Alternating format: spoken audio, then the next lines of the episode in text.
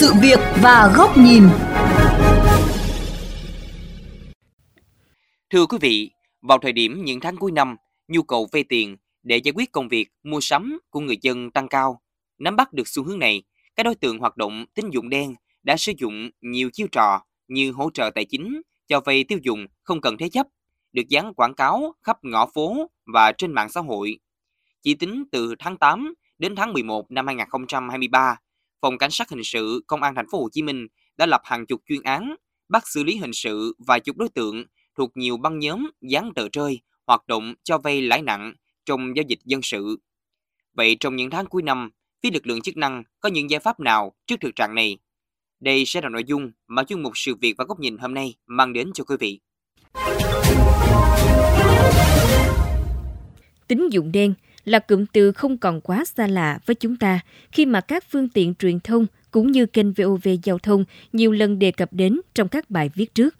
Thế nhưng vào thời điểm cuối năm và tình hình kinh tế vẫn còn nhiều khó khăn, thì nhu cầu vay vốn của người dân ngày càng tăng cao. Đây cũng chính là thời điểm thích hợp để hoạt động tín dụng đen rầm rộ trở lại.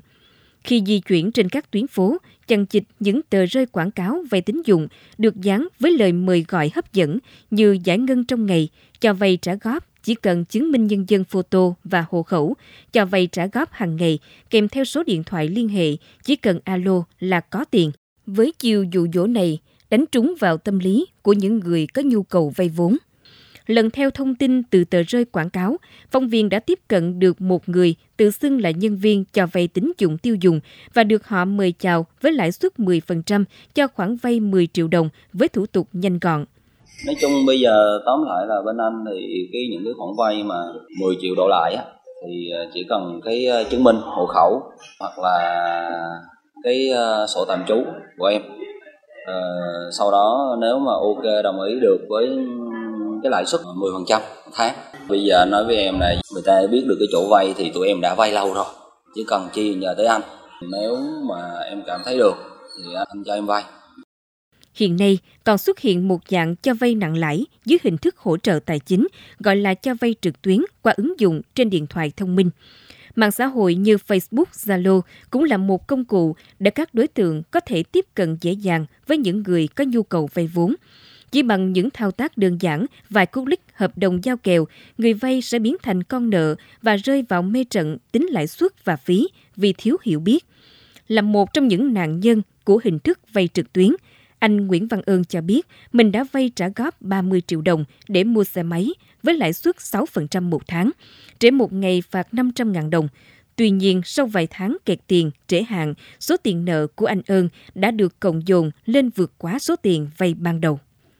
Thì vay vay ba mươi triệu, đóng lãi hai mươi hai triệu bảy một tháng, thì mình bây giờ cũng ba mấy triệu rồi. Nó cũng có nhắc nhở hai ba lần, nếu mình không có tiền thì mình hàng nữa cái nó kéo xuống. Để ngăn chặn hoạt động tín dụng đen, nhất là trong thời điểm cuối năm, Thượng tá Lê Vinh Tùng, Phó phòng chánh án Cục Cảnh sát Hình sự Bộ Công an cho biết sẽ chủ động nắm tình hình để có những biện pháp phù hợp với tội phạm và vi phạm pháp luật liên quan đến tín dụng đen, đẩy mạnh tuyên truyền, vận động nhân dân khi có nhu cầu vay tiền nên tiếp cận nguồn vốn hợp pháp. Chủ động nắm chắc tình hình để phát hiện những cái hoạt động tín dụng đen theo cái hình thức mới để, để triển khai các biện pháp phù hợp. Phổ biến tuyên truyền để phòng ngừa chung, tăng cường công tác nghiên cứu ứng dụng thành tựu khoa học công nghệ để chuyển đổi trạng thái các mặt công tác phòng chống tội phạm từ truyền thống sang ứng dụng khoa học công nghệ nhằm nâng cao trong công tác phòng chống tội phạm nói chung và tội phạm liên quan đến hoạt động tín dụng đen nói riêng. Ngoài sự vào cuộc của lực lượng công an nhằm trấn áp tội phạm liên quan đến hình thức cho vay nặng lãi, thì theo luật sư Lê Quang Vũ, đoàn luật sư thành phố Hồ Chí Minh cho rằng chính quyền nên tạo điều kiện cho các tổ chức tài chính có liên kết với ngân hàng để hỗ trợ những nguồn vốn sạch đến cho người lao động. Để tránh cái tình trạng mà người dân phải tiếp cận với tín dụng đen, đối với chính quyền tạo điều kiện cho các cái tổ chức tài chính có liên kết với ngân hàng đang hoạt động một cách đúng pháp luật, hoặc là cung cấp thêm cái nguồn vốn để giải quyết những vấn đề cấp thiết của đời sống, và cơ quan nhà nước cũng không quá mất công để đi giải quyết các cái vấn đề hệ lụy liên quan tới tín dụng đen như lâu nay. Ngoài sự thiếu hiểu biết thì vấn đề thủ tục vay vốn cũng là rào cản lớn khiến cho người lao động khó tiếp cận với nguồn vay từ các tổ chức tài chính, ngân hàng hoạt động theo đúng pháp luật. để giải quyết căn cơ nạn tín dụng đen. Theo ông Nguyễn Đức Lệnh, Phó Giám đốc Ngân hàng Nhà nước chi nhánh Thành phố Hồ Chí Minh cho rằng người lao động nên được tiếp cận nhiều hơn với các khoản vay để họ có thể mưu sinh, ổn định cuộc sống. Các cơ chế chính sách của chính phủ hỗ trợ tạo điều kiện nâng cao chất lượng cuộc sống của người dân, đặc biệt khi được kết hợp với lại các cái chương trình tín dụng chính sách như là cho vay nhà ở xã hội, cho vay các chương trình chính sách xã hội của ngân hàng chính sách xã hội thì có thể nói cái hiệu ứng lan tỏa nó rất tốt và là một giải pháp bền vững để phòng chống tín dụng đen. Bởi vì khi mà các đối tượng yếu thế, cái người nghèo được tiếp cận các khoản vay để họ mưu sinh thì nó tạo công ăn việc làm, bảo đảm an sinh xã hội, qua đó thì nó hạn chế hoạt động vay tín dụng đen. Thưa quý vị, để hạn chế tình trạng người dân mắc bẫy tín dụng đen, bên cạnh sự vào cuộc của lực lượng chức năng triệt tiêu loại hình tội phạm này, thì các tổ chức tín dụng hợp pháp cần thực hiện đồng bộ nhiều biện pháp để giúp người dân có điều kiện tiếp cận nguồn vốn sạch. Tiếp tục luận bàn về nội dung này, xin mời quý vị cùng lắng nghe bài bình luận với nhan đề "Về tín dụng đen, coi chừng sập bẫy" do nhà báo Bùi Trọng Điển, Phó Giám đốc kênh vê o vê Giao thông thực hiện. Xin mời quý vị cùng lắng nghe. Thưa quý vị, trong thời gian qua, mặc dù lực lượng công an đã liên tục tổ chức các đợt tấn công truy bắt các đối tượng cho vay nặng lãi, tín dụng đen, nhưng tình hình vẫn không có dấu hiệu suy giảm. Các đối tượng cho vay nặng lãi, tín dụng đen ngày càng hoạt động tinh vi và biến tướng hơn. Với danh nghĩa là công ty tài chính hoặc tổ chức phi ngân hàng, nhiều đối tượng đã lập ra các app, các ứng dụng để lôi kéo người vay. Trắng trợn hơn, có nơi còn tổ chức phát tờ rơi, công khai tiếp xúc trực tiếp với khách hàng với đủ chiêu thức, dụ dỗ. Các ứng dụng, hội nhóm hoạt động trên các nhóm kín, Zalo, Facebook nên cũng khó phát hiện. Bên cạnh đó, các nhóm dụ dỗ chơi tiền ảo, mua vàng ảo cũng thường xuyên xuất hiện kết bạn với nhiều người trên mạng xã hội. Hầu hết các vụ vay với các hình thức tín dụng đen này, người vay đều phải trả với lãi cắt cổ lên đến vài chục phần trăm một tháng. Khi người vay chưa kịp thanh toán, không chỉ bản thân bị nhắn tin khủng bố, thoá mạ trên mạng xã hội, rồi người nhà, người quen cũng bị tấn công tương tự. Táo tợn hơn, có nhóm đối tượng còn tổ chức tạt sơn, bôi bẩn lên tường nhà, bắt cóc người vay, hành hung, đe dọa. Người vay tín dụng đen đa số là những người có thu nhập thấp, đời sống khó khăn, không có khả năng tiếp cận nguồn vốn tín dụng chính thống. Bản thân cũng có phần dễ dãi trong ăn tiêu nên dễ bị lợi dụng.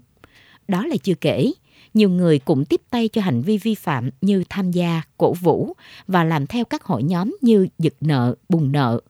Một xu hướng xấu đang lan rộng ở nhiều nơi, khiến các tổ chức tín dụng càng ngần ngại duyệt hồ sơ cho vay. Về mặt xử lý, tội cho vay nặng lãi, hoạt động tín dụng đen dù đã có quy định trong luật hình sự, nhưng chế tài xử lý theo nhiều chuyên gia là còn nhẹ so với tội trạng. Đó là chưa kể tình trạng tố giác, đấu tranh với loại tội phạm này nhiều lúc chưa triệt để, trong khi nguồn tài chính lành mạnh chính thống từ các tổ chức tín dụng, ngân hàng ở nhiều nơi còn rườm rà về thủ tục. Người có nhu cầu khó tiếp cận, nhiều người vì bức bách buộc phải vay nóng, vay với lãi suất cao từ bên ngoài. Dịp cuối năm này, nạn cho vay nặng lãi, tín dụng đen có dấu hiệu nở rộ. Tình trạng đòi nợ thuê, nợ đời theo kiểu khủng bố lại có cớ ăn theo. Do vậy, bên cạnh việc ra quân trấn áp của lực lượng chức năng, các cấp các ngành, nhất là các tổ chức đoàn thể và tổ chức tín dụng, ngân hàng, cần quan tâm hỗ trợ để người lao động có cơ hội được vay các gói tín dụng với lãi suất ưu đãi, với các thủ tục nhanh gọn, dễ làm. Tổ chức các hội nhóm tiết kiệm cho vay xoay vòng chặt chẽ, tín nhiệm theo kiểu người có giúp người khó. Cơ quan quản lý tạo lập thị trường cho vay lành mạnh qua hệ thống quản lý từ cấp cơ sở, gần dân nhất để khi cần là người vay có thể tiếp cận. Truyền thông để người dân hiểu biết xung quanh các loại hình vay nợ. Cẩn thận với các món vay có nhiều ưu đãi, hấp dẫn, mời chào dễ dàng nhưng rất có thể chính là cái bẫy do đối tượng xấu giăng ra. Một yêu cầu nữa là xây dựng khung pháp lý hoàn chỉnh, xử lý thích đáng các hành vi cho vay nặng lãi, hoạt động tín dụng đen, đòi nợ thuê, đòi nợ theo kiểu giang hồ, khủng bố. Với mỗi người vay, khi bắt buộc phải vay nợ bên ngoài, cần tìm hiểu rõ về tổ chức và cá nhân cho vay, có giao kết rõ ràng, đồng thời thực hiện nghĩa vụ trả nợ đầy đủ. khi bị đòi nợ theo kiểu tấn công, đe dọa, cần báo ngay cho cơ quan chức năng. Và căn bản lâu dài trong đời sống của mỗi người vẫn là liệu cơm gấp mắm, không vung tay quá tráng, thận trọng tiết kiệm trong chi tiêu, sinh hoạt, tránh rơi vào tình trạng lâm vào cảnh nợ nần chồng chất, mất khả năng chi trả, dễ bị kẻ xấu lợi dụng. Thưa quý vị, chúng ta vừa lắng nghe bài bình luận với nhan đề về tín dụng đen coi chừng sập bẫy do nhà báo Bùi Trọng Điển, phó giám đốc kênh vê o vê Giao thông thực hiện. Đến đây, thời lượng của chuyên mục Sự Việc và Góc Nhìn cũng đã hết. Xin chào tạm biệt và hẹn gặp lại quý vị trong các chuyên mục lần sau trên vê o vê Giao thông, Đài Tiếng Nói Việt Nam.